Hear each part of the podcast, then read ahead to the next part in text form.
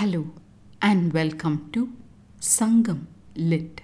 This is Nandini Karki, and in this episode, we listen to a striking request from a poet as depicted in Sangam literary work Puranaanooru 145, penned about the Velir king Vaiyaavi Koperum Bekan by the poet Paranar. Set in the category of perundine or inappropriate love, the verse stresses on the rightful course of action by this king.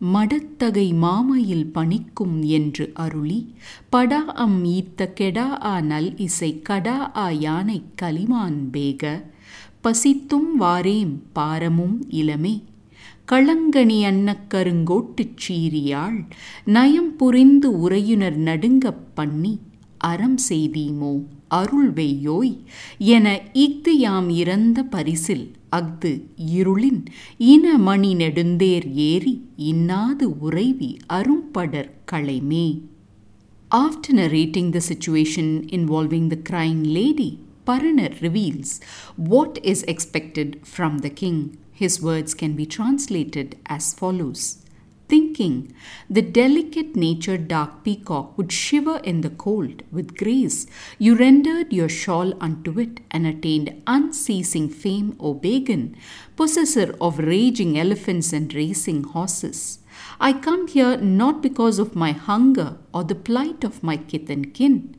As the sound rises from this dark stemmed small lute, akin to a conker berry, inevitably making those who appreciate its beauty sway in its music, I say to you, do the right thing, render your grace.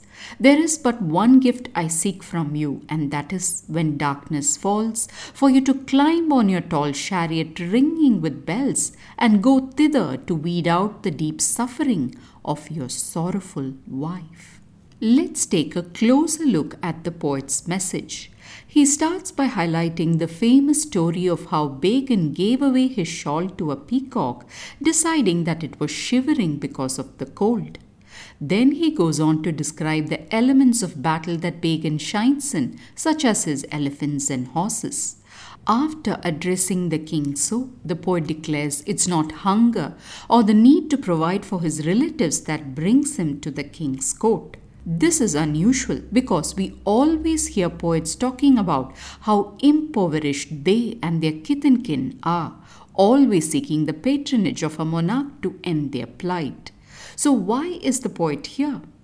Before he gets to that, the poet describes how a bard plays his small lute shaped so much like a conker berry, making everyone listening to it to be lost in its music and swaying to it. Something we of the 21st century can understand too.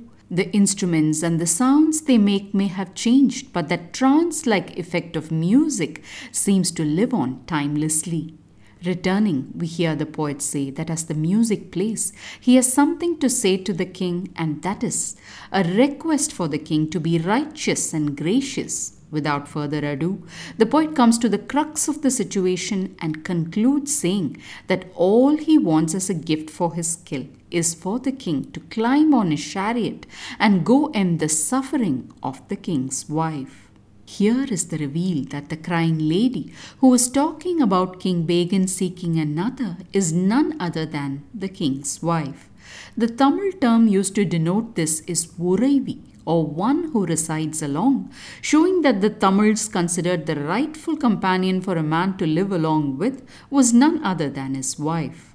The other stunning highlight of this verse is the way the poet begins his request by first illustrating the kind and thoughtful nature of this king with the story of the peacock and the shawl.